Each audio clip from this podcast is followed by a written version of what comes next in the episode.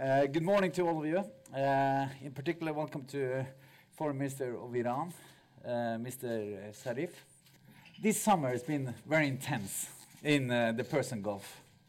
The US applies a strategy of uh, maximum pressure on Iran and its partners. This involves heavy sanctions and uh, pressure, not least on your economy. Iran, on their side, has also upping the game. So, and now you've spent the last few days on a Nordic round trip. So why don't we start with the kind of question of what do you expect to come out of this Nordic round trip, and uh, how does it fit into your long-term goal? Well, first of all, it's good to be with all of you, and uh, thank you for your invitation. Happy to be here again. Uh, came here about three, four years ago under very difficult, different circumstances.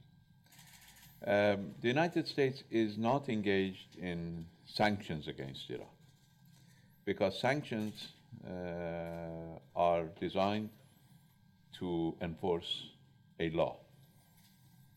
Uh, what the United States is enforcing is illegality because countries are called upon by a United Nations Security Council resolution, which the United States sponsored and voted for, uh, that calls on countries to uh, normalize their business relations with Iran.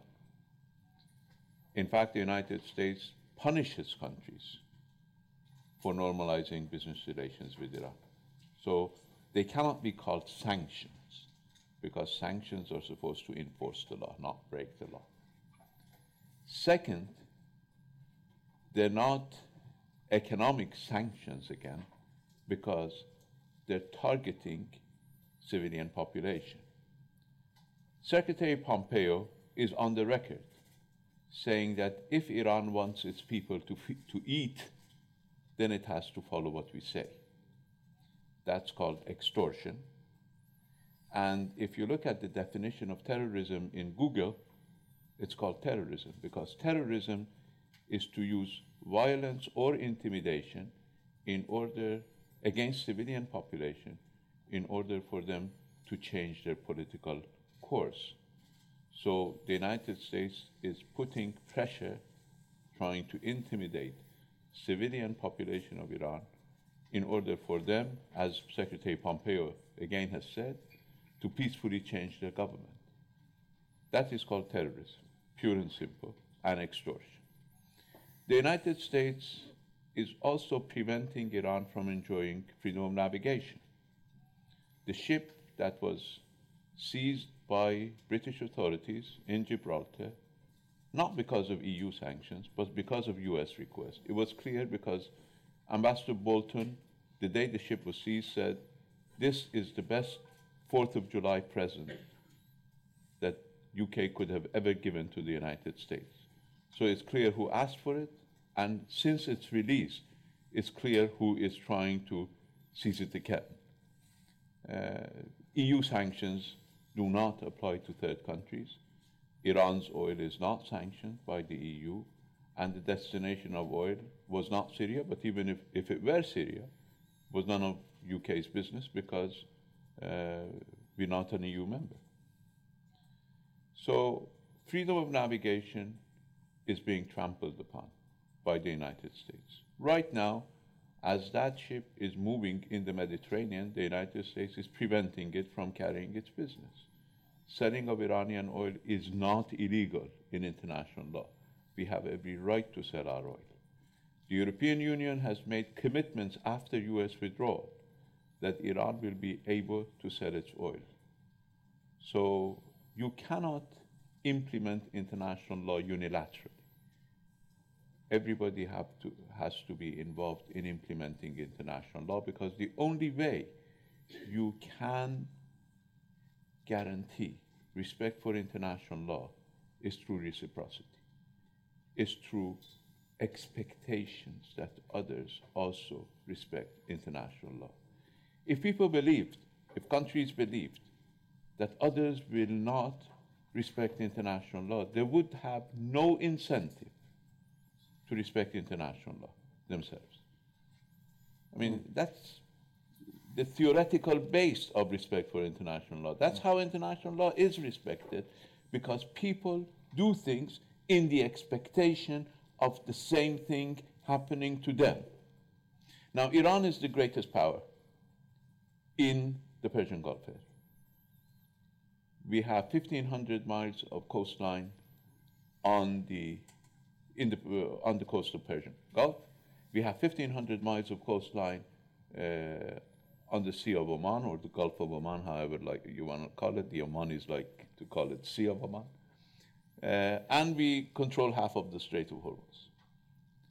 Now, it is impossible to have security in the Persian Gulf and the Sea of Oman and the Strait of Hormuz without Iran. You can certainly not have security at the expense of insecurity of Iran. Hmm. This should be very clear to everybody. So, bringing naval vessels to the Persian Gulf with the, with the clear aim of confronting Iran will not secure the Persian Gulf. That's obvious. You want security in the Persian Gulf, you have to have security for everybody. And Iran depends on the Persian Gulf. There are only three countries that depend on the Persian Gulf and the Strait of Hormuz for their entire livelihood. It's Iran, Kuwait, and Qatar. That's our only way out. Others have alternative routes, mm. either pipelines or other alternative routes. Our only route is the Persian Gulf and the Strait of Hormuz. So we have every interest in keeping it safe, but it has to be safe for everybody. Mm. We are prepared to engage with those who are interested in safety. But, but we're not prepared to simply accept the United States to bully us. I don't know why, with all due respect, the European Union and other members of, the, of Europe, other countries in Europe, allow the United States to bully them. Mm. And I'll tell you why. Because the United States, the OFAC, the Office of Foreign Asset Control, is the executioner because that is the entity that, is impose, that imposes sanctions and punishments on European firms for not violating international law, but for observing international law. And European firms are going to OFAC in order to ask for request to observe international law. And it turns them down. And they continue to go. Hmm. I mean, I'm bewildered by this.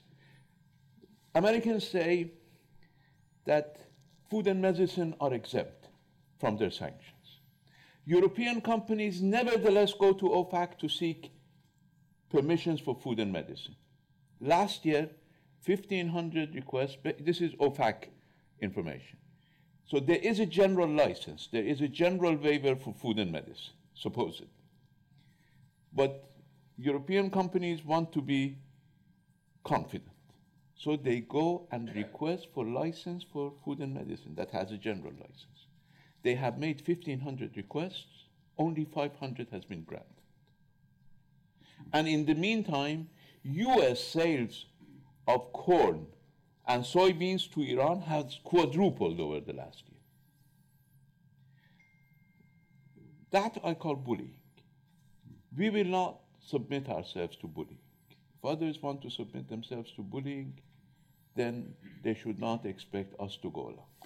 Okay. Uh, thank you so much. Uh, we, we will return to the issue of shipping a bit later uh, and maritime security. But uh, during this summer, we have seen uh, drones have been uh, attacked, shot down, vessels have been captured. Um, President Trump has apparently called off last minute attack on Iran. So Mr. Zarif, what is the main security concern you see now? And uh, is there a risk war for war in the Persian Gulf as you see it? Well, uh, you see,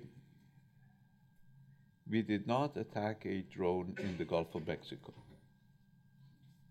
There is a reason it's called Persian Gulf, and there is a reason we remind people it's not called the Gulf, because it is the Persian Gulf. It is next to us, and maybe people need to be reminded, and maybe they use the Gulf in order to forget about the fact that it is right there, that we have the coastline.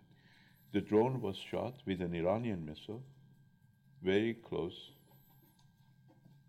to our security zone, inside our airspace over our territorial waters and not disputed territorial waters, undisputed, because there are parts of our territorial waters in the Persian Gulf that has, I mean, there are, there are disputes over them because of the, uh, of the baseline. But here, it was undisputed Iranian territorial waters and Iranian airspace. So we defended our territory.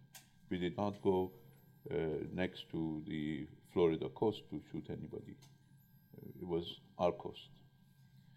Uh, the United States wants to engage in adventurous behavior in our region, and we will respond. The reason President Trump called off the uh, retaliation, uh, I think you need to ask him why he called it off, but we sent him a message that it would be the beginning and not the end and it would involve further hostility. See, we have shown that we're not interested in war. We have shown that we're interested in negotiations. We even negotiated with the United States.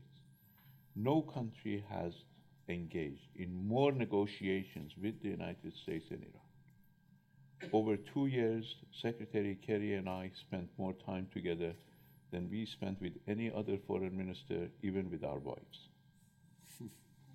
But, I mean, we produced a document that is 150 pages long. We dealt with every detail. So we're not afraid of negotiations. I sat in front of seven foreign, six foreign ministers and the uh, European Union High Representative. And we engaged with them. We engaged with them bilaterally, we engaged with them multilaterally. We negotiated a fine piece of document that deals with everything, including how to address violations. The United States decided all of a sudden to withdraw from that and to to do what they call maximum pressure. Even President Trump calls it economic war. President Trump himself has called maximum pressure economic war, and we don't listen, we don't consider the meaning of that. Economic war is a war where civilians are the main targets, not uh, collateral damage. They're the main targets of an economic war. Our people are being confronted with, with this war.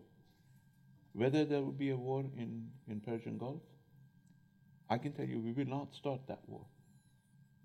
We have not started a war against anybody in 250 years. But those who have started wars against us have not been very happy about the outcome. Look at what Saddam is right now. He enjoyed the support of everybody in the world. Everybody believed that Iran would collapse in seven days when he invaded us. Everybody supported him. From MiG fighters from the Soviet Union to AWACS reconnaissance from United States to Chieftain tanks from Britain to Exocet uh, missiles and Mirage fighters from France to chemical weapons from Germany to Silkworm missiles from China everybody made sure that they supported him. Saudi Arabia paid him $75 billion. He used that money and those weapons after he failed with Iran against Kuwait. That's the lesson that we should draw from history. Genghis Khan invaded Iran, Alexander invaded Iran, where are they? We are still Iran. We have been we have been around for seven thousand years. We will be around for another seven thousand years in the same place as civilized people. We have had we've been city dwellers in Iran since seven thousand years ago. We have not been engaged in other uh, type of activity during our history. Hmm. We've been here.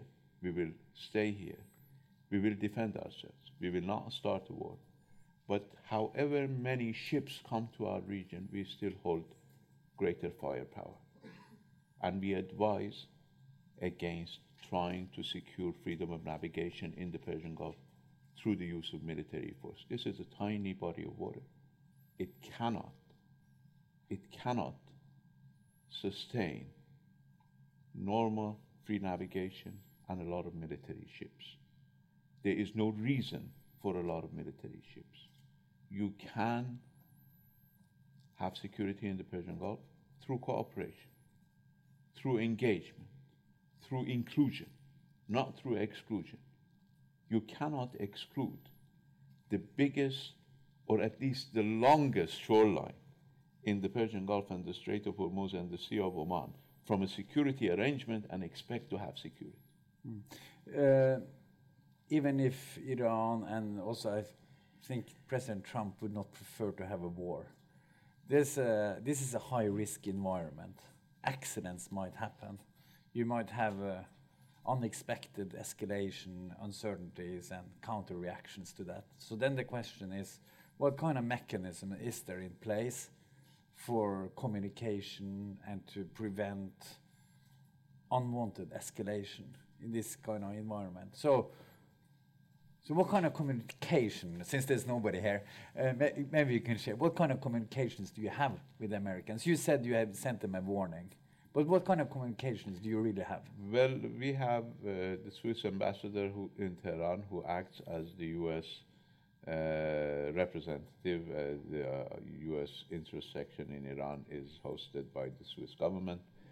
So when we need to send an immediate message, we will send it through the Swiss. In the past, we had direct communication between myself and Secretary Kerry, so we could communicate directly. Since Secretary Kerry left office, they broke communication with Iran. It wasn't us breaking communications with them. Uh, so this, this stopped. Uh, actually, we were uh, in the same room, negotiating in the same room through the JCPOA until April 2018, meeting every three months. Our deputies had, their had each other's phone numbers, uh, could communicate, but the United States decided all of a sudden to leave the room. Uh, and, I, and I believe the United States is interested in exacerbating tension. Uh, we have a saying in Farsi if, if you're asleep, I can wake you up, but if you pretend to be asleep, I can never wake you up. The United States wants to escalate. I know that President Trump does not want war, but I know that people around him who, who thirst for war, who have done everything possible. I mean, President Trump himself said that there is no war in the world that Ambassador Bolton doesn't want to get involved in. I mean, this is not me talking, this is President Trump talking.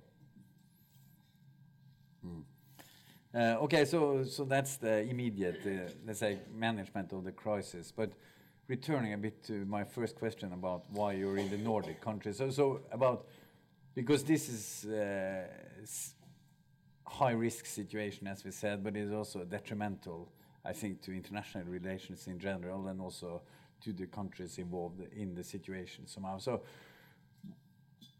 how do you, what do you expect to be the outcome of the situation? Where do you see the way forward?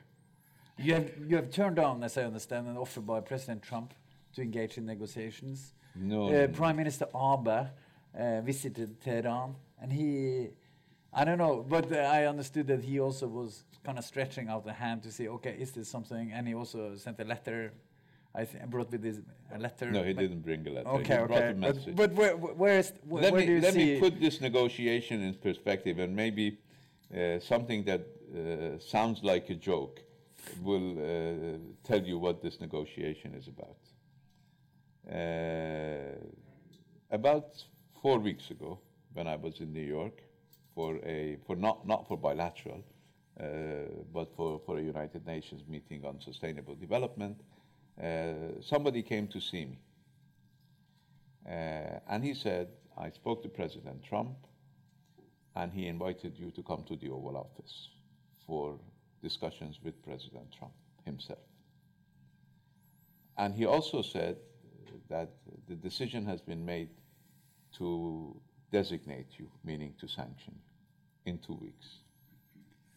Now, that's a hell of a way to invite somebody to negotiate, saying that you'll be sanctioned in two weeks unless you come to the White House and, as a foreign minister, meet with the President of the United States.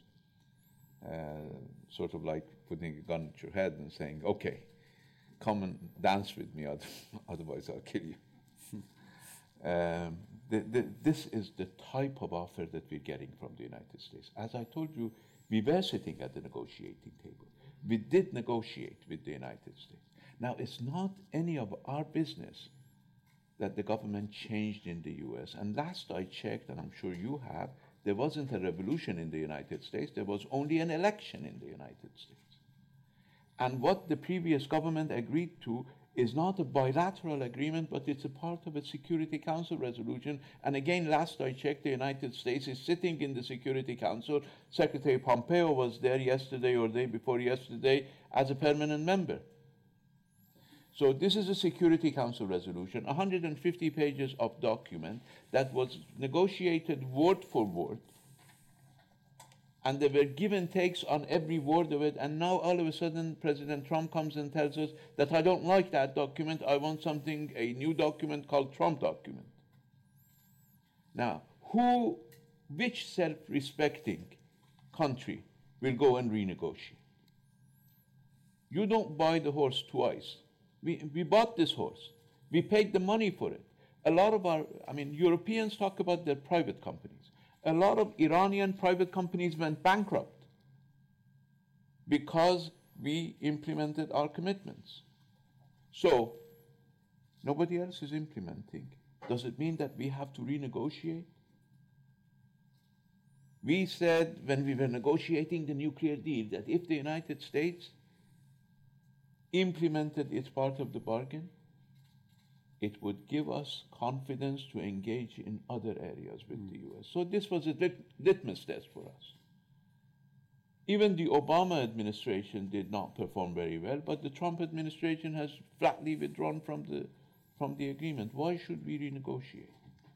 What is there to renegotiate? This is not a general agreement that we go and discuss the details we have put every detail on the paper, including what to do if you disagree. But United States could have used that option. The United States could have brought its areas of um, uh, reservation to the table and discussed it. So you suggest that there's nothing to negotiate on, and there's no way further somehow to to go. The no. US says there is not no, I'm not suggesting that there's nothing to negotiate on, nor the, there's no place further to go. First of all, this is a multilateral agreement, and the United States is only one party to this agreement, and I believe Europe, China, Russia or other parties, and uh, I, I, think the rest of the international community wants this agreement to, to stand, and I believe the rest of the international community has the power to make this stand. I, I believe the United States is working uh, pushing its agenda by bullying. Let's just imagine that tomorrow, instead of Iran, they'll tell you not to do business with China. What do you want to do then? Whatever you want to do then, do it now, because a bully will not stop bullying until you stand up against them. A bully will be even more uh, interested and uh, inclined to bully when they can get one I mean, uh, you all remember your high school bullies. They started with the smallest kid, kid on the block. And when they could beat him, they would go one stage higher, and then one stage higher, and one stage higher. By the time they become bully in the class, and nobody would be able to say anything about them. This is what the United States is doing. Now, the United States Secretary of State said in, in Brussels that there are three great powers that we need to deal with. We don't consider ourselves a great power. I think the, we think the era, the era of great powers is long gone. But he said China, Russia, and Iran. Now, it's, they start with the least of the great powers, but the, the next stop will be Russia and China. Now, you have differences with Russia, but you have a lot of trade with China. Just imagine that the bully will come and tell you that if you do business with China, you cannot do business with the United States. That if your banks open lines of credit for the Chinese or get lines of credit from the Chinese, they won't be able to do business in the United States. This day will come. I can assure you that this day will come. I know from the Reagan era that Trump is a new trend in the United States, and you cannot simply hope that this trend will end. You either decide to withstand this or this will continue. So Europe has a choice. It's not that you simply lay back and say, this is our private sector. No, this is not your private sector. This is our own future, everybody's future. That's number one. Number two, the United States, of course, if it has no reason to come back, they won't. But if it's pressured, either friendly pressure or uh, whatever other type of pressure, they have to come back to the negotiating table. They have painted themselves in a corner. They do not like anything that Obama has done. And it's not just Iran. They withdrew from, I mean, INF was not something that Obama had done, it was something that Reagan had done. But they withdrew from INF, they withdrew from everything else, they withdrew from UNESCO, they withdrew from Human Rights Council, they withdrew from the Climate uh, Convention. And if they say that JCPOA was not ratified by Congress, INF was, NAFTA was, UNESCO was. So, I mean, it, it's just the lawless nature of a government. And I believe the Europeans need to stand up. If the United States wants to simply stop pressuring Iran, to simply stop, and if they don't want to come back to the, nego- uh, to the nuclear deal, it's their option. But they need to stop putting pressure on Iran because putting pressure on Iran usually backfires. But Iranians are allergic to threats and pressure. Iranians respond very well to kindness, to respect, but they respond very badly to pressure and threats. But uh, you're a very experienced diplomat, so uh, and it's asking Europeans to kind of side with Iran against the U.S. I think is in a choice between the U.S. and Iran. I think few European countries would. Choose It's not a choice Iran. between U.S. No, and Iran. right? It's a choice. It, it's a choice between a future of being told to violate international law, otherwise you'll be punished. I'm not asking Europe to make a choice. This, I mean, the way you define a problem tells you the way you answer the problem. You have all defined the problem. This is a choice between Iran and the United States, and obviously you choose the United States. But it's not a choice between Iran and the United States. I'm portraying an image for you that out of 35 years of experience with the United States, living in the US for 30 years, I know that that's, that portrayal is going to be in front of you within five, two, three, four, five years. Now, you look at that, that prospect. It's not a choice between Iran and the United States. I don't want you to make choices between Iran and any country. We will live with ourselves. We are least dependent. I mean, when we shot down the, the, the American drone, we shot it down not with, the, with an S 300, we shot it down with an Iranian missile. We wanted to send a message that in order to defend ourselves, we don't need anybody. So don't do it for us. It's not a favor.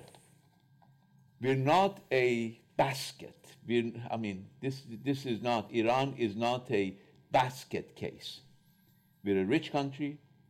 Your best engineers in the West are Iranian origin. So we don't, we don't need anybody choosing us instead of the United States. We want you to make a choice on international law. We want you to make a choice on your commitments. We want you to make a choice on whether you want to be bullied or not. Of course, I know that you won't choose between Iran and the United States and favor Iran. That's why I don't. Uh, that's why I don't present the problem in that case because I would know the answer. I'm asking you to make a choice about your own future because this is your own future. The United States, you, you see, listen to me. The United States is asking you to violate international law and is telling you that I'll punish you if you observe international law. Now, tomorrow they can ask you to violate another international law because Security Council Resolution 2231 is very clear and it's a part of international law and it's not been uh, rejected by the Security Council yet, it's not been nullified by the Security Council yet, it is there. The United States is asking you to violate it. Yeah, but you know the, you know this very well. But in the European economies, governments cannot decide everything. Market operators make their choices about what kind of countries they would like to trade with, what what kind of mechanisms they would like to exchange their currencies through, etc. So, uh, so even if European politicians try to establish this mechanism that they have established, uh, a lot of companies probably would not use it. And I, as I understand it, uh, the, uh, this uh, financial mechanism is something that both the US find uh, some kind of point of irritation, and also Iranian, I think, find it insufficient and incomplete. Isn't that right? No, you see, Europeans. So you're asking Uh, for let me something that the your- the Europeans first probably part. will not give. The, the, the fir- let me answer the first part and then the second part. Uh, the first part is Europeans have a blocking statute. You're not, you're not a member of EU, but EU has a blocking statute. Within the EU, Uh, yeah. unanimity on foreign policy. No, no, no. Blocking statute against anybody observing U.S. sanctions. They enacted that blocking statute last. Uh, it was, uh, I think, if, I, if I'm not mistaken, last August, against companies deciding to go along with U.S. sanctions. This is European law. They haven't implemented that blocking statute against a single European company. I mean, you have the legal system. You're saying it's not your policy to intervene with the private sector, but you have a law. It's called the blocking statute. Not you, the European Union. Why don't they implement their own law? That's number one. Question number one Would European law be subservient to US law? Uh, That's a question. Number two, Instex. Europe made 11 commitments to Iran purchase of oil, repatriation of oil money, navigation, aviation, investment, and six other commitments. It's fulfilled none. Instex is a prerequisite for some of those commitments, not even among those commitments. It took Europe up till now 16 months because Europe worked on a central bank mechanism from May till December or November of last year, only to find out that OFAC would not allow it. Now, since November, it's working on another mechanism. Now, is OFAC the determining factor? Because last time, OFAC was the determining factor. And you already know that the Americans don't like it. So if you want to wait for an American approval of Instex, I'm confident it won't be coming. Because Americans have a policy of maximum pressure. Americans do not have a policy of allowing, if you want to get their permission, that permission not, will not be forthcoming. Hmm. So it's up to the Europeans to decide. No, we will welcome Instex. We welcome Norway joining Instex. But it depends on how you want to deal with Instex. Do you want Instex to be a US approved mechanism, or do you want Instex to be a European mechanism for European independence? These are two drastic choices, and they have nothing to do with Iran. It's Europe. Whether Europe, in exercising its own policy, depends on US approval or depends on European approval.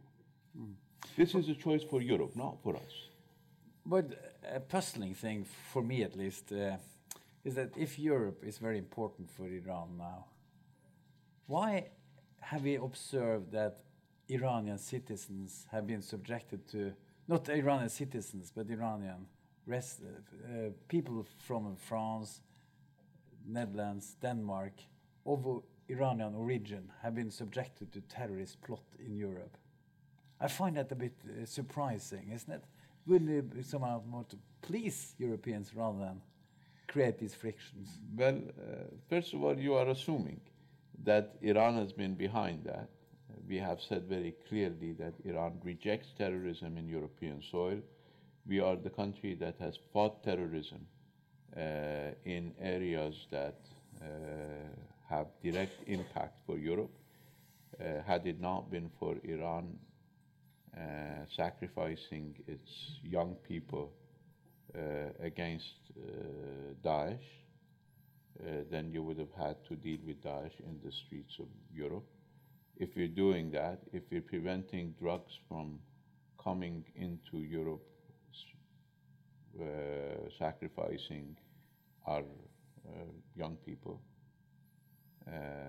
if we are preventing refugees from coming to Europe, uh, hosting 3 million refugees ourselves, uh, it's, it's awkward to believe that Iran is engaged in acts of terror in Europe. the me, at the same time, Europe has to think about providing safe haven to known terrorists. People who have killed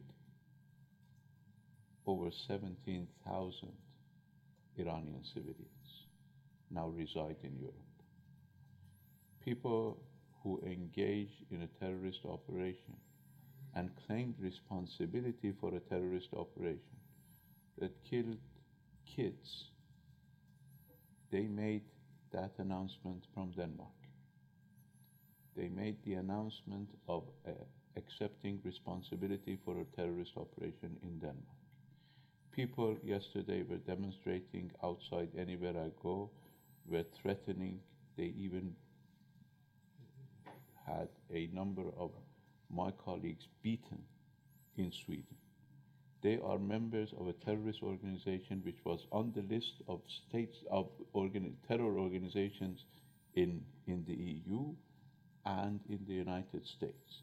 Now they're free to terrorize Iranians in Europe. There are movies that they portray. People who came to see me in Sweden were harassed as they were walking to come to the residence of our ambassador in Sweden. They were harassed by these hooligans. This is happening on European soil. These are all European citizens. Those who are har- harassing are European citizens. Those who are being harassed are European citizens. So if there is a question, the question should be why Europe is safe haven to known terrorists. Why Europe is safe haven to organizations that have claimed terrorism from European soil. Would Europe accept if we did the same? Would Europe accept if we allow Al Qaeda to operate in our territory? Would Europe accept if we allow Taliban to operate from our territory? Would Europe accept if we allow Daesh to operate from our territory? You wouldn't. You would be raising hell about it. But same groups, same individuals, same organizations, people who supported Saddam Hussein when he was gassing the Kurds are walking in your streets under the protection. And now they accuse us of plotting against them, and you simply repeat. No accusation against Iran has been proven in any place. No, not even a, a, an indication is there. I'm telling you, this gentleman went on television from Denmark claiming responsibility for an act of terror, and he's still walking under, under Danish protection. This is, a, this is a criminal act that needs to be responded to. Second, But not necessarily by Iran. what? If it's a criminal act, don't No, no, no, we don't. European No, you. system to No, it's, it's your responsibility. I said, we have said that we condemn any terrorist act on European soil. We will not accept it. We will not condone it. But what you are doing right now in Europe is not only condoning, but providing protection to those who are charged with terrorist crimes in Iraq. They're given police protection, they're given security protection in, in France, in, in Denmark, in, in all the countries you mentioned. They're there and are given protection. Uh, One, one more thing. We want to have good relations with everybody, not just with Europe, with everybody.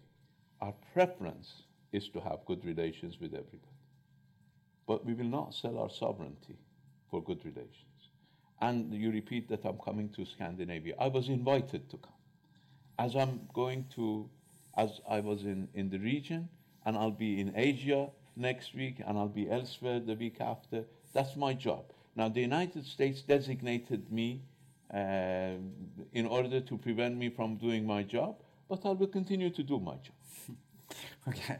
Uh, you brought up the issue of, of, of shipping and maritime security. So, on a normal day, I think around 30 Norwegian controlled vessels are sailing in the Persian Gulf. Around one third of them are flying a Norwegian flag. And in May, one of them uh, was subjected to, had some at- attack, one out of the four in Fujairah. And then uh, Front Altair was um, attacked by some kind of mines uh, in July. And in this preliminary report to the UN Security Council on the Fujairah attacks, the investigators says that this was a sophisticated and coordinated operation carried out by an actor with significant operational capacity, most likely a state actor. And they go on and say this was it was a deliberate selection of oil tankers um, out of many vessels. They picked these four. So, Mr. Zarif, is Iran behind these attacks? And no. why do you think Norwegian vessels were picked, if they were picked? Uh, first, uh, Norwegians frequent these waters more than others, so just probability is that they'll be uh, targets of any any uh, incident in, in, in these waters. There is a war going on, uh, my friend, in the uh, in the region. United Arab Emirates is engaged in a war in Yemen, and there are counterattacks. I'm not sure whether people who uh, in those operations were Yemenis, but there are clear signs that there is enough hostility in the region. Iran can, in fact, prevent these attacks, but we have no incentive to do so. We're not engaged in those attacks. But if you want security in the Persian Gulf, and we've got to be very clear and frank with each other, you cannot have security in the Persian Gulf without Iran. People are trying to have security in our neighborhood by trying to make us insecure. Then we won't have any reason, any incentive to spend money and to spend human resources to provide security. Mm. Then these incidents happen. It okay. doesn't mean that Iran is, is doing it. It's simply enough for Iran not to do what it does on a daily basis to provide your ships with security. And you'll see what happens in the Persian Gulf. No, no matter what amount of naval vessels from outside come to the region. The more naval vessels come from outside, the more crowded this water will be, the more dangerous it will be for, for uh, commercial shipping. Okay, thank you so much. Now we, we open the floor for, for, for discussion. Please raise your hand and identify uh, yourself, and then uh, Osman and somebody else have a microphone here. So, uh, there first.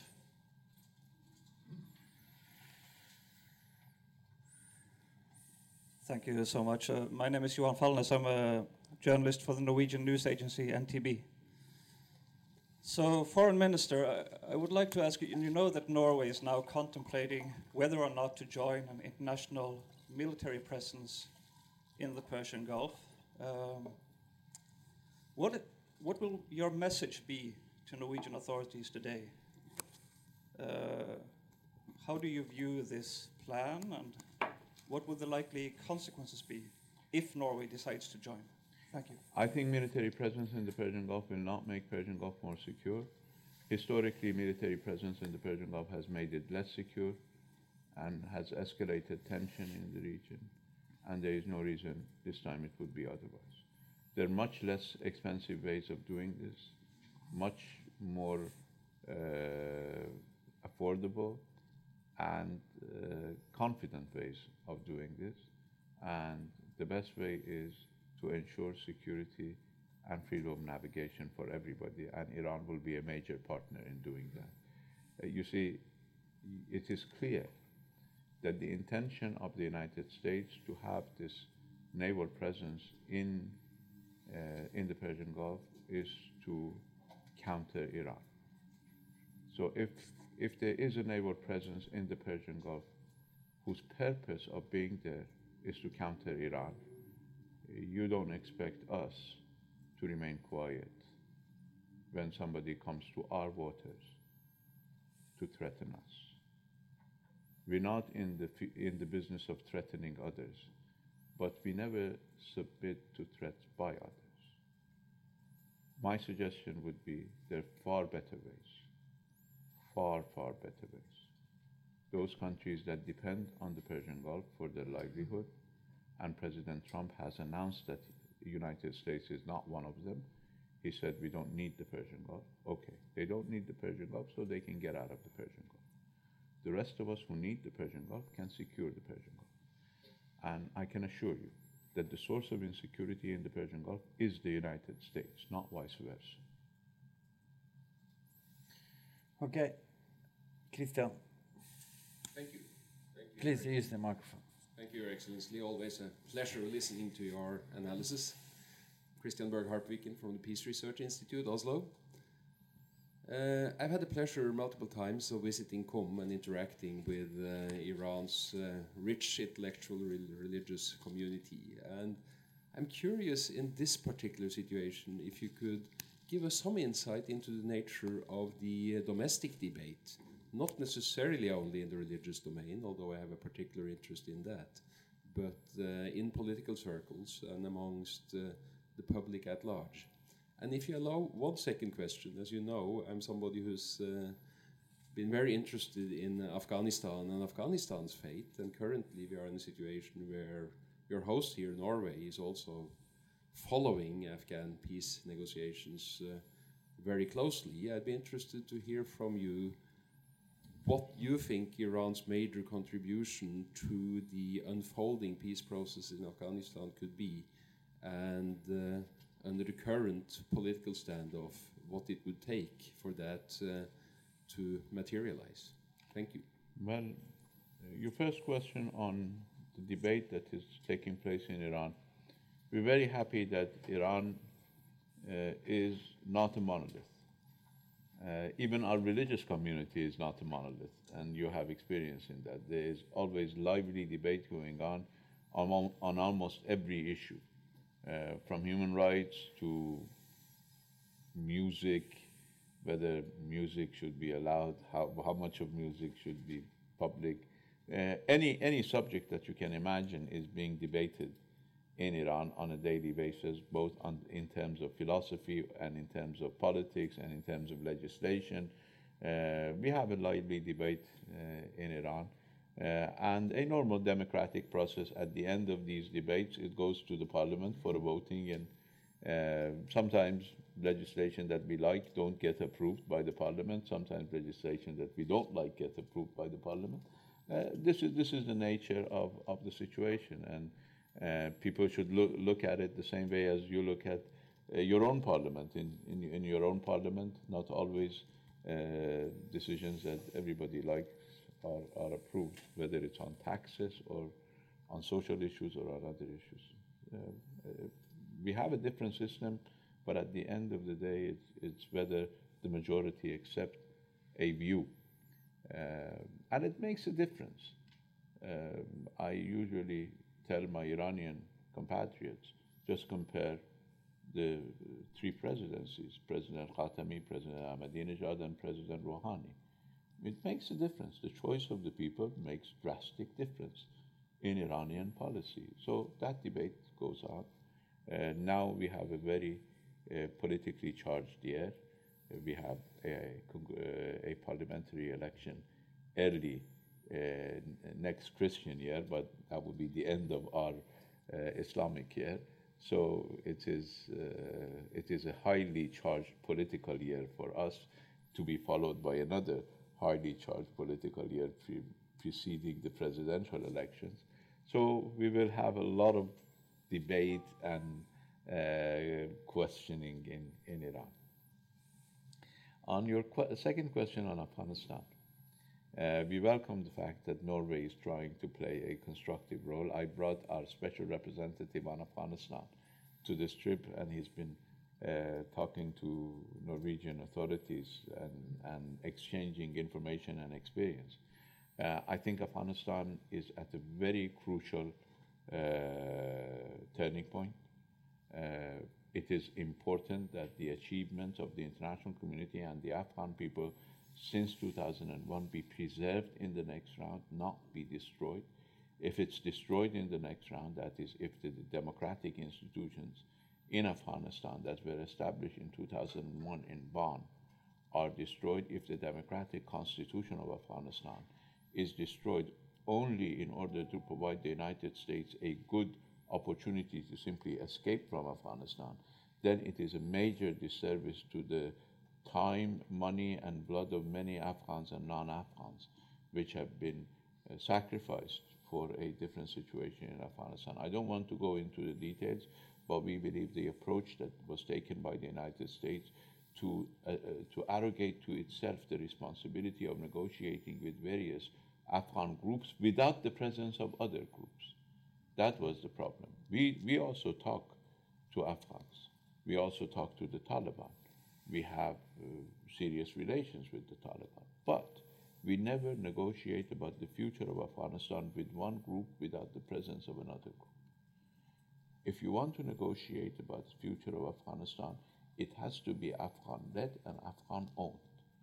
And this is the, the, the principal operating uh, line of the government of Norway in its next uh, attempt to host the Afghans. And we welcome that, and we are providing our experience and our advice on, on that issue. Okay, thank you so much. I see lots of hands up there, and now it's uh, Sverre and Kjetil. Could we uh, collect two, and then it's uh, Tove over there. So we take two questions, but just one per person, Kristian. Iran has um, Sverre 15, from NUPI. 15 neighboring states, counting uh, borders at sea as we should. Only one country has more. Russia has uh, uh, 16. And in the larger geopolitical picture, you are diplomatically active in all directions, all main directions. Indeed, uh, Iran has a lot of foreign affairs, and you are probably one of the busiest uh, foreign ministers in, in the world.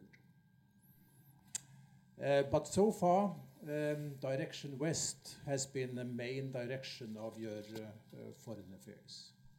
Now, suppose that um, the United States remains uh, hostile and that the Europeans do not deliver, uh, which is a fair assumption. Would that make you reorient your for foreign affairs, downgrading relations westwards, upgrading relations with, uh, with others? Um, what is the national political sentiment in this respect, and what do you expect? And then uh, collecting, also another colleague of me from NUPI. My name is Kjetil Selvik. I'm a researcher here at the Institute. Uh, I want to go back to the regional dimensions of, of our title, The Risk of War in, in the Persian Gulf, because it occurs to me that there's a, there's a clear regional side to the current tensions. It's not only about the United States. You yourself have referred to the B team, uh, leaders of um, Israel, Saudi Arabia, the United Arab Emirates.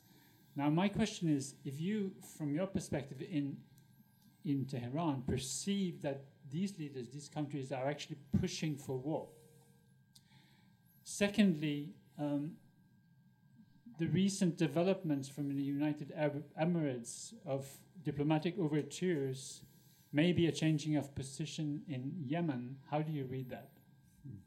Okay, so one on the regional dynamics and one on the general orientation of foreign policy in Iran. Well, on, on the Western orientation of Iranian diplomacy, actually, Iran uh, for a very long time had an Eastern orientation of its diplomacy. Uh, during my time in office, I tried to balance the orientation of our foreign policy. Uh, it wasn't necessarily Western orientation. With all due respect to our Western friends, uh, there was uh, uh, an issue of necessity. Uh, I did not negotiate with the United States because I loved negotiating with the United States. I negotiated with the United States because the Security Council had mandated that we need to negotiate with 5 plus 1 in order to terminate uh, Security Council resolutions. So it was not a choice, it was a requirement. But we lived up to that requirement and we did negotiate. And we showed that we don't have any dogma against negotiating with anybody. So I wouldn't call it a Western orientation. Uh, now, Iranian businesses may be Western oriented, but the, that orientation is changing. Uh, Iranian businesses are now doing business mostly with China, but more than that with neighboring countries. As you said, we have 15 neighbors, and we have uh, we are the biggest trading partner for Iraq. We are one of the more important trading partners for Afghanistan. Uh, our trade with UAE and with Turkey uh, are serious. We do 35% of our trade with Turkey in our own currencies, and we have set aside dollar. Our trade with India uh, is extremely important, and China is our biggest trading partner. So the nature of our even business transactions and the direction of our business transaction has changed over the years, and now we have very little uh, interaction with Europe. Very little interaction. Well, I mean, uh, this has been something that we have learned uh, that uh, some of our eastern partners are more reliable than our western partners, and that is why we have moved uh, to east. But that doesn't mean that we have now an Eastern orientation of foreign policy. We have a balanced orientation. Our doors are open to anybody who wants to engage uh, with, with, uh, with us. National sentiments are moving against engagement uh, because uh, uh, JCPOA was the best uh, indicator of the success of engagement. And as we cannot show much result for JCPOA, then the mood for engagement in the public is moving and is moving in, in a direction that I do not believe is healthy. But it is only a reaction to what we have suffered over the past uh, four years. On the regional dimension, um, uh, when I refer to the B team, I believe that the United States foreign policy uh, is being misdirected by those who do not have the best interest of the United States in mind. Uh, and President Trump, uh, maybe reluctantly, is moving in that direction. President Trump, as you pointed out, does not want war, but there are people within his administration and outside his administration and even outside the United States who want nothing more than war.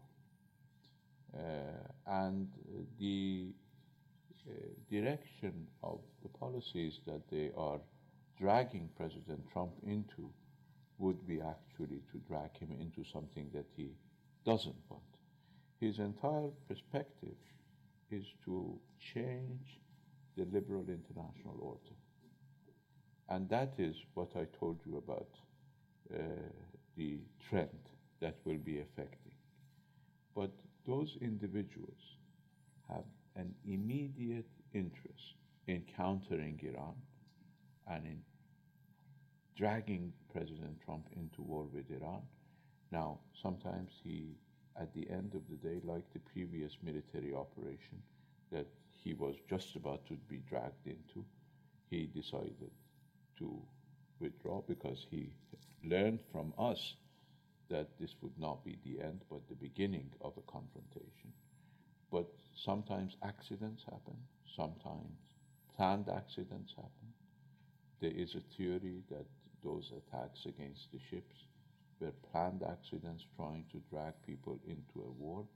There were other planned accidents which we averted in the region. So it's a bit complicated. It's a, it's a complicated picture. But our interest in regional security is paramount. When I assumed office, the first article I wrote was not in the New York Times, but was in Sharq al-Awsat, in Arabic, for our neighbors. And in that article, I proposed a regional dialogue. Now, in proposing a regional dialogue, I'm trying to follow uh, the European example of the Helsinki process.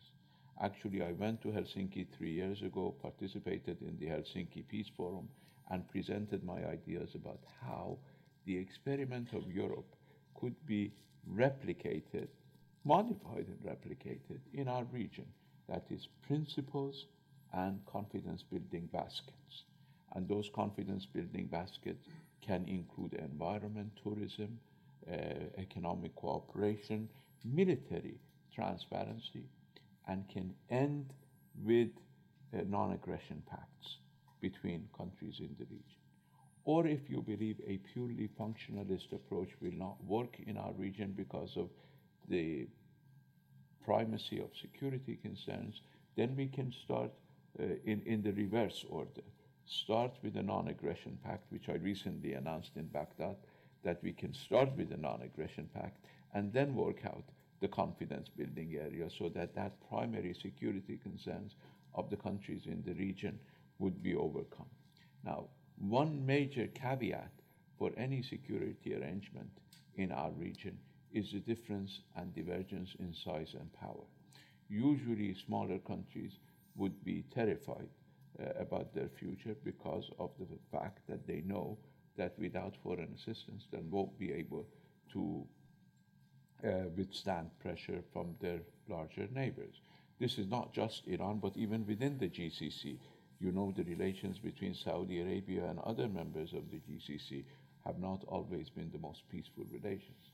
So, the way to address that, because if you try to purchase security from outside, then you start another dynamic that would be counterproductive to regional security. The way to deal with that is to have an international umbrella for any security package in, in our region.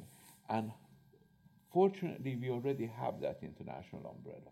There is a Security Council resolution that was adopted in 1987 uh, to bring an end to the Iran Iraq war, and that is Security Council Resolution 598.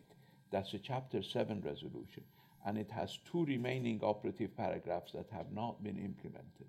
Operative paragraph 5 which calls on external powers to uh, refrain from actions that would ex uh, extend uh, or exacerbate tension in the region.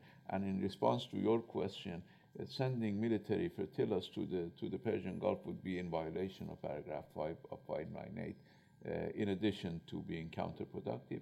And then there is a paragraph 8 of that resolution that talks about uh, a regional security arrangement. We are ready for that regional security arrangement under a Security Council umbrella, which allays the concerns of smaller states in the region. Okay. Hello, my name is Tove Gravdal. I'm a journalist at a weekly newspaper called Morgenbladet. I have two um, short questions. So first of all, uh, given the U.S. sanctions against you personally, are you confident that you can you are able to attend a high-level meeting at the UN headquarters in September? And how how do you feel the sanctions in other ways? And uh, secondly, given what you said that you are now traveling the world to uh, promote Iran's views on uh, international affairs and the regional situation. Uh, it sounds, it, it doesn't make sense that at the same time, given the importance to get your message out, given the importance uh, to communicating with the world, it doesn't make sense that you are barring uh, the New York Times correspondent uh, Thomas Erdbrink from uh, working in Iran. He has been barred by Iranian authorities since February to do his job in Iran. He speaks Persian, and he and his wife are not allowed to, to perform their profession in Iran right now. And uh, given his balanced reporting from Iran, it's in contradiction with, with what, you, what you say is important for Iran to get the message out. Why is he barred from doing his job, and will he get his accreditation back in the near future? Well, uh, that's not uh, my decision uh, on uh, Mr. Erdbrink. Uh, it's a different agency that issues whatever uh, permits for journalists, foreign journalists to operate. Uh, they have concerns about these activities, but uh, we in the foreign ministry have been trying to ease that situation in connection with the New York Times and, and others, and uh, we hope to be able to find a resolution to that. Uh, countries have regulations and laws, and press, uh, press passes are not issued by the foreign ministry. On, on my designation and UNGA, uh, uh, the designation is primarily designed to prevent me from uh, engaging in diplomatic activity uh, because it has no other impact on me. I don't have any property outside Iraq, so the designation will not deprive me of any financial benefits. Uh, so, and the only thing I do basically is I talk. I mean, that's, that's the job of diplomats. Uh, as Churchill said, it's much better than to jaw jaw than to, to fight. So, this is what diplomats are supposed to do. I don't carry any weapons. I don't engage in any violent action. I don't even know how to shoot. Uh, so, why is it that the United States has found it necessary to designate a diplomat, a career diplomat, somebody who has done nothing in his life other than teach and talk? And teaching is talking mostly. That's why I, am I'm a bit more, more talkative than some of you want to. Okay, we, we have uh, two. Well, but uh, uh, about UNGA, the United States has an obligation based on headquarters agreement to allow dip- uh, diplomats to represent their country. They put the mo- uh, I mean the most severe restrictions on, on Iranians. Um, for 40 years they've been putting that. When we go to New York, we can get a single entry visa, even when you live in New York, as I've done as a permanent representative. You cannot leave 25 mile radius of, of New York uh, Center without permission, and they never issue those permissions. So you are limited.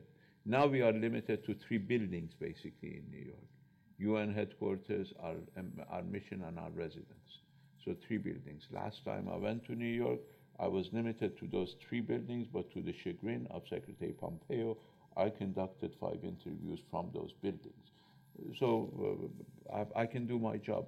Even if they don't let me go to the United States, I have requests to do interviews in Tehran with ABC, NBC, CBS, CNN, uh, whatever abbreviation you can find, I can have uh, interviews with them from Tehran. So I don't think the United States can shut me up, if that's their intention. Okay, uh, next question. Collect two, one there, and then Sissel. Thank you very much. Thank you very much, Minister. It's always a pleasure to listen to you. We like you to talk, uh, apart from uh, the other problems. Uh, the question that I was planning to ask was partly addressed. Uh, the gentleman from the, uh, I forgot to introduce myself. I am Turkish ambassador here Uh, in Oslo. Uh, my question was partly asked by, uh, by our colleague from the NUPI, and you addressed this, the regional dimension. But I would like to put it in a, more um, uh, updated uh, version from the perspective. Uh, you, you, know how worried we were when the Qatar crisis, as, as it was called, we had to step in to help Qatar vis-à-vis the other GCC countries. Now, the regional dimension, as you addressed, and you, you gave the background that uh, uh, you are the one asking for the dialogue. But I think that at this very specific moment, uh, also with uh, relation to the Yemen uh, conflict, there is a very clear uh, chance that you can improve your dialogue with the GCC countries. Uh, you have the ability to influence everything uh, for the better in Iraq and in Syria. And you have the same ability to influence the whole Arabian Peninsula. Uh, as the Yemen war sh showed us, that the other inner uh, sea, uh, that the Red Sea, is also very important in terms of the stability of the, of the whole world. So I think that the current dynamics inside the GCC, considering Qatar's case, considering uh, Omanis being uh, nuanced in many uh, issues, and considering uh, the divergence in the policies of uh, Saudi Arabia and the United Arab Emirates vis-à-vis Yemen that uh, are recently being observed. I think it's a very interesting time for you to not only passively uh, uh, uh, telling the others that we, we should talk, maybe you, you can do something active. So you, can do something to, uh, to improve the situation uh, wherever you can. And then uh, you can claim uh, the, uh, the same to be shown by the USA and other opponents that you may see. Thank you very much. Well, thank you, Ambassador. This is a very good suggestion, and I believe uh, Iran and Turkey and Russia have shown that, in fact, through regional diplomacy, you can be successful in, in ending uh, major conflicts. Uh, when we started the Astana process, uh, nobody believed that Astana process could lead to de-escalation in Syria. I remember uh, I in, in, in Davos because Astana process was announced in January or December, and there was a meeting of the World Economic Forum in Davos, and I was the only uh, foreign minister of the three Astana uh, parties there, and I, I, I, was almost encircled by everybody who believed that Astana would not get anywhere. But now Astana is the only successful uh, process that de-escalated in Syria, and hopefully we will get to a political process. Now we only have one outstanding member of the Constitutional Committee uh, in order to start the constitutional process in Syria, and many people believe that this would never happen. Uh, of course, we had a full package last uh, November, December, but because of the push from uh, four countries, the Secretary General was not able to approve that package. So now we have, we are working on another package. Uh, so we are actively involved with our Turkish friends and with our Russian friends, and I'll be happy to go back to to Turkey uh, in two weeks' time with, with the presidents of the three countries for our next summit. And I believe one of the top issues on our agenda is to uh, try to prevent the bloodbath in, in Idlib, which will be the last bastion where the terrorists have their backs against the wall. We resolved other issues in, in Syria by sending uh, these extremists to Idlib. Now, if we want to resolve the situation in Idlib, there is no place we can send these extremists to, mm. and that's what makes Idlib probably the most difficult not to crack uh, in, in the Syrian situation. But we will work with our, with our friends. Iran and Turkey work together in order to prevent Qatar from being suffocated.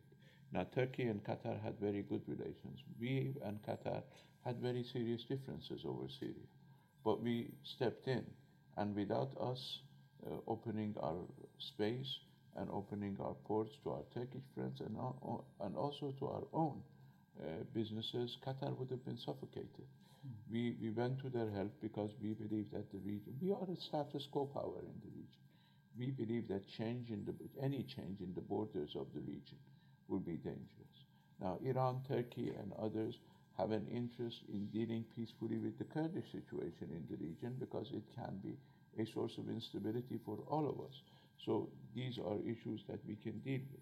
Then in the Persian Gulf, as, as the ambassador pointed out, we have considerable influence uh, in Yemen, and we're interested in ending the war in Yemen. But let me tell you a story. When I became foreign minister, I sent a, a suggestion to my late friend Prince Saud al Faisal that we can engage with you on Iraq, Syria, Lebanon, uh, Yemen, and, uh, and Bahrain. Uh, and I told him that we can do it either on diplomatic level or even on intelligence and, uh, and operational level. Uh, and we can accommodate each other because there is no reason we should fight. And in the fighting between us, the people in these countries will be affected. I got a four word reply Arab world is none of your business. Now, we see whether Arab world is any of our business or not. We, I mean, uh, we have the upper hand in most of these cases. Now, we're open to Saudi Arabia engaging with us. But last time that there was a meeting on Yemen in Stockholm, Ambassador, the foreign minister of Sweden called me and asked me to intervene in order to have the Yemeni Houthis attend that conference. And I did intervene, and I did bring them to, to Stockholm. But my special representative on Yemen was disinvited from coming to Stockholm because Saudi Arabia had said that if Iran is there, we will not come. I never insist that Saudi Arabia should be excluded from any meeting. In fact, I insist that Saudi Arabia should be included in any meeting. But if they want to continue to insist that Iran should be excluded, then they should pay the price. We are not asking for Saudi Arabia to be excluded. We're not asking for Saudi Arabia to suffer in the region. We're not asking anybody to fight against Saudi Arabia. We're not paying people to bomb uh, Saudi uh, cities. They are paying people to bomb Iranian cities. They are paying people to vote against Iran in the United Nations. It's interesting for, for those of you who are advocates of human rights to know that Saudi Arabia is the main financier of the, secu- of the General Assembly resolution against Iran, It's a human rights resolution. Saudi Arabia goes to every and each country and pays them, helps them in order to, and or uh, threatens them with the cutting of aid if they don't vote against us in, in, in human rights. And Saudi Arabia is the same country that used the chainsaw against the journalists. Okay. If, if a reminder was needed. Uh, time is running. Lots of hands. Uh, and then uh, the two of you, uh, very quickly, and then you, uh, Minister. That's a have to be difficult question to ask short. a professor to be, to be short. Yeah, yeah. Yes. So very brief. Yes. uh, One question only. Yeah, good question. Uh, my name is Sissel Wold. I work for the Norwegian Broadcasting, and I've been following Iran for years. So, uh, of course, Donald Trump seems to have put the world upside down, and with uh, a new world order, order, as you say, and with grave, grave consequences for Iran. So the impression is that Iran is keeping some restraint, uh, sending you out to talk to the world, explain the Iranian position, and analyzing what's going on. Uh, and the impression is that this restraint is going to be kept to see what will happen in the next U.S. election, to keep it go- to manage the situation while Donald Trump is still in power.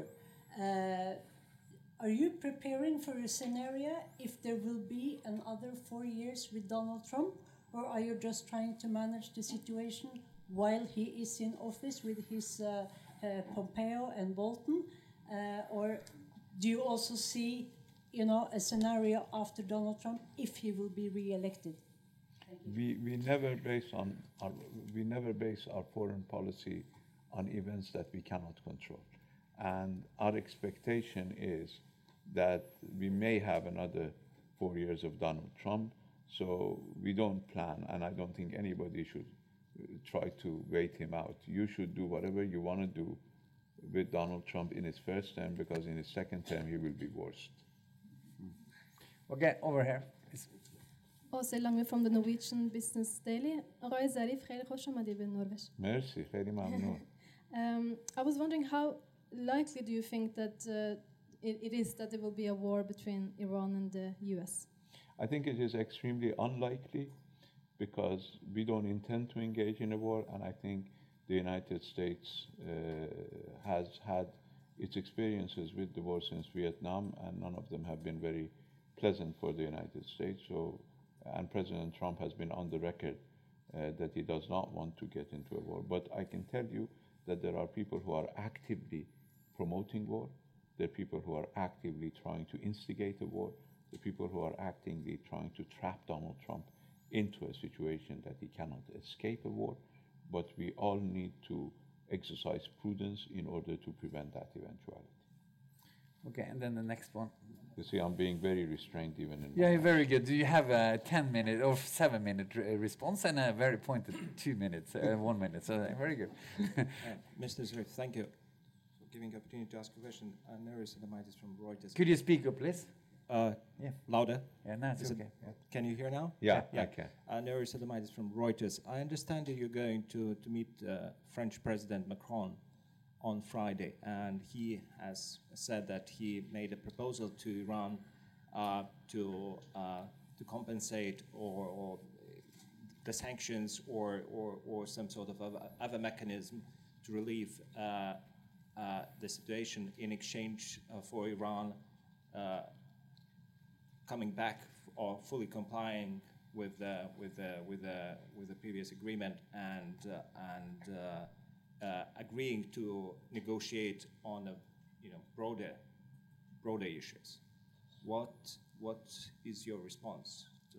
Well, uh, I, I can say that we've had ongoing conversations with uh, with uh, President Macron at the level of our of the two presidents. There have been many telephone conversations between the two presidents. President Macron uh, has made suggestions, and we have made suggestions in return.